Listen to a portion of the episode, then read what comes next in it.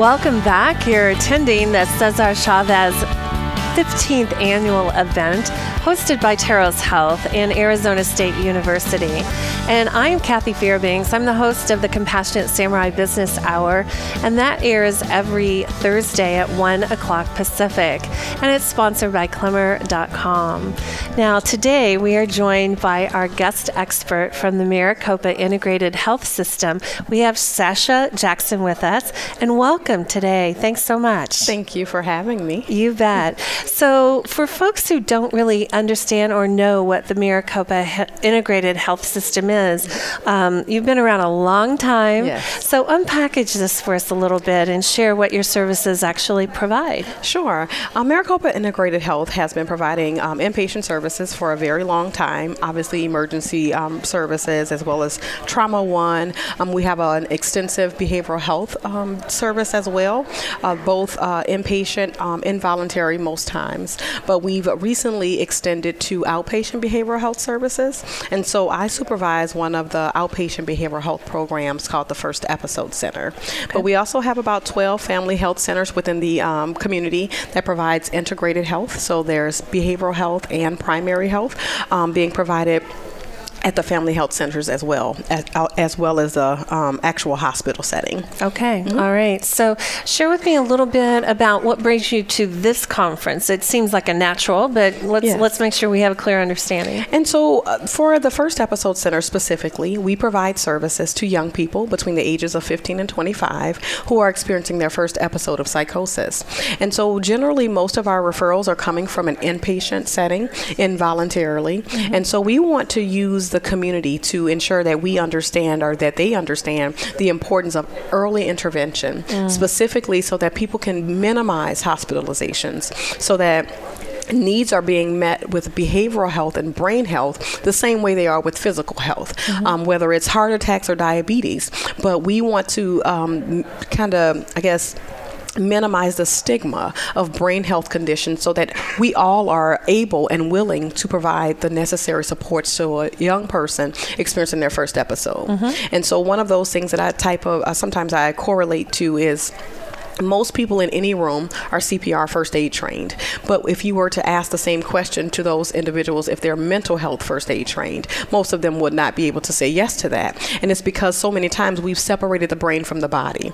And so we try and do what we can to um, engage in any community event. We try and attend conferences and different things like that so that the churches schools, social workers, people are able to recognize when a young person is struggling with a brain health condition that's hindering their education or hindering their ability to communicate with their family members, different things like that, so that we can minimize hospitalizations as well as the typical derailment of a person's academic and um, occupational goals in their life.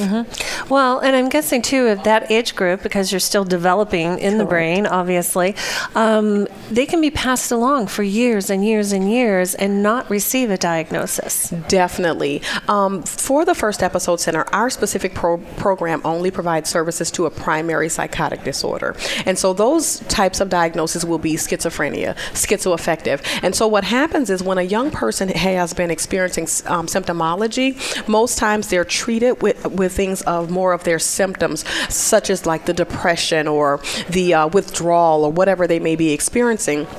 And because antipsychotic medications are usually not prescribed to someone under 18, most times young people are just kind of floating along, barely making it through life, having voices or experiencing um, altered reality until someone is able to recognize that this person needs more support than what they're receiving. Right. And most times, too, there's a loss of education. Maybe they were in school and they were struggling so hard that they may possibly even lose like their financial ability to cover school costs. And so we want to ensure that we're doing our part in the community so that people can recognize like, hey, maybe you should get connected with some evidence-based practice to ke- to keep you in school before you lose this opportunity. Sure, sure. Yes. And we just had a beautiful interview with Deputy Chief Wagner. Yes. And I'm thinking um, your program can go a long way of keeping incarceration Yes. out of the picture because I'm sure some of the psychosis Yes. could end up.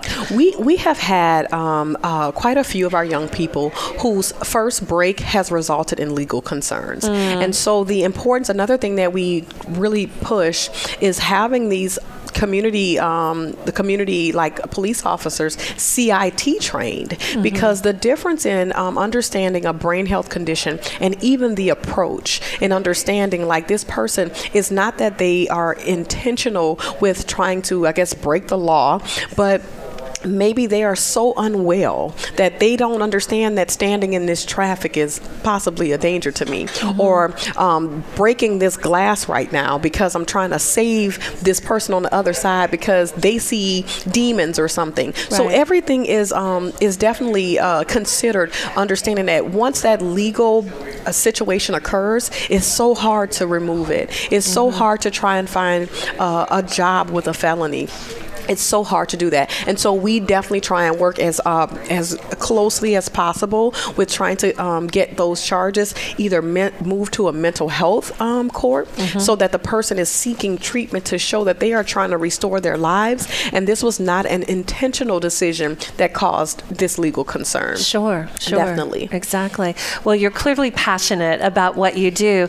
Um, unpackage for me a little bit about your pathway and your steps of how did you end up in the field that Oh, you're in and so passionate about? Sure. Well, for me, um, um, I started off, my undergrad is actually in pre law.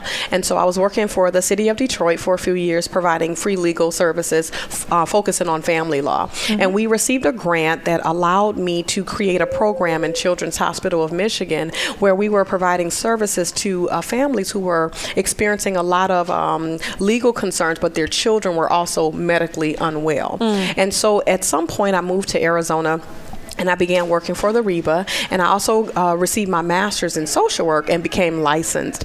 And um, I began providing services on an outpatient basis. Uh, I don't know if you are familiar with like assertive community community treatment teams. I was a clinical director for a while, and then um, at some point, this opportunity for MIHS became available after some of the huge things that happened was like the 2012 Sandy Hook shooting, um, and uh, President Obama at the time signed the Consolidation Act for early intervention programs to be implemented in every state. And so I had the privilege and blessing of having this one here in, in the state of Arizona. And so now I'm currently actually working on my doctorate in behavioral health. I have like another year left. All right. Um, so and so, um, but so when the opportunity came, um, it just kind of fell in my lap. God just blessed me there, and I just took took on the opportunity. I love it. So next year when I see you at this conference, I'll be saying Dr. Jackson. Oh, yeah. I love it. I love it. Thank you. So, um, as, as you know, this this particular event is sponsored, uh, co-sponsored with Terros Health. What Yes. sort of integration work do you do with Terros Health? So we um, sometimes, depending on, as, as I said, our program is about a two-year program. So Okay. our intention, um, I'll also give some feedback to say about 80% of young people who are experiencing their first episode, if they are connected with an evidence-based practice, they don't go on to need the, com- the typical community services. Okay. They can do this on their own. But there's still that like 20% that still would need the support. And so we can send referrals. We do different things in regards to how Terros or, you know, an agency would be able to engage with us. But because we're such a large hospital system and we're just touching the surface of the outpatient world, um, Terros definitely is a resource for us to be able to transition services for some of our young people who are not able to do it independent of a community like based service. Yeah, Yes. wonderful, wonderful. And that's the one thing that's ringing true this year um, more than ever before is the collaborative nature Correct. and learning more about what each other's lanes are and where they get a little blurred, and you can can work collaboratively, integratively. Correct. Um, what do you see as your biggest challenge in 2019, 2020? What what are you up against? Well, you know, because most of our, our young people are like access um, on access and have a lot of financial challenges. Some things that obviously are, I'm sure, if you've asked that question to anyone else, housing is definitely a concern.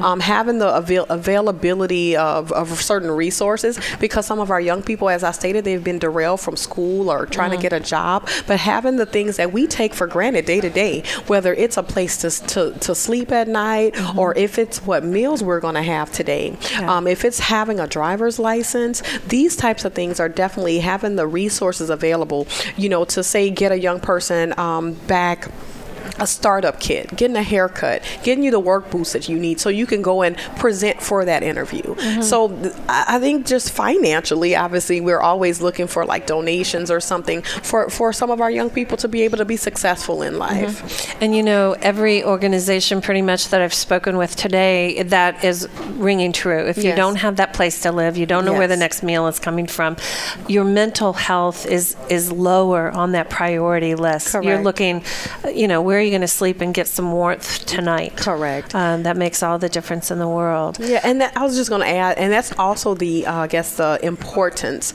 of us trying to help these young people in the early stages so they don't lose as much of that natural support. Mm-hmm. So their mom can understand what this brain health condition may cause so that she can know how to support her son or daughter or, or any family member. Sure, so, mm-hmm. sure. Um, and this is a very giving community. You have a lot of uh, snowbirds that come in that yes. Have all kinds of uh, resources where when they go back um, in the summertime. But um, when someone's here and they want to do some volunteer work and they want to make a big difference, what can they do to support in this environment in your community? How can their skills and talents help support your organization? So for for us again, uh, because we have such a young population, they're still trying to find out what works for them. Yeah. Having someone that can help them to understand like w- like maybe some of their own skills, having them helping to, I guess helping them to evaluate their own passion. We do a lot of um, community things, like whether it's like barbecues in the park or mm-hmm. we may take them somewhere socially because a part of a primary psychotic disorder are the negative symptoms that keep people withdrawn, that keep people isolated. And so we do a lot to push them out of that mm-hmm. um, so that we can help get them acclimated back into the community as a whole. And so as far as volunteer stuff, obviously if we're out in the community or we have the ability to have uh, people come in and support us for that barbecue mm-hmm. or for um, something that we're doing we, we, we participate in like a kickball event every few months oh, wow. that happens at Kiwanis Park so like sometimes like I might be the only cheerleader for the team so you know it just depends on like what what's happening in that season um, you know for for us when when someone wants to I guess be a part of things they may open doors for us like say um, attempting to give us like gift cards for like groceries or things like that. And so mm-hmm. that's usually how they, a person would give back to us. Fantastic, mm-hmm. fantastic. Yes. Well, I can't thank you enough for spending time with us thank today, you. Sasha. I really appreciate it. And thanks for making a difference in Detroit. Thank and thanks for making a difference here in Maricopa County. Thank you so much. I appreciate your time. My pleasure.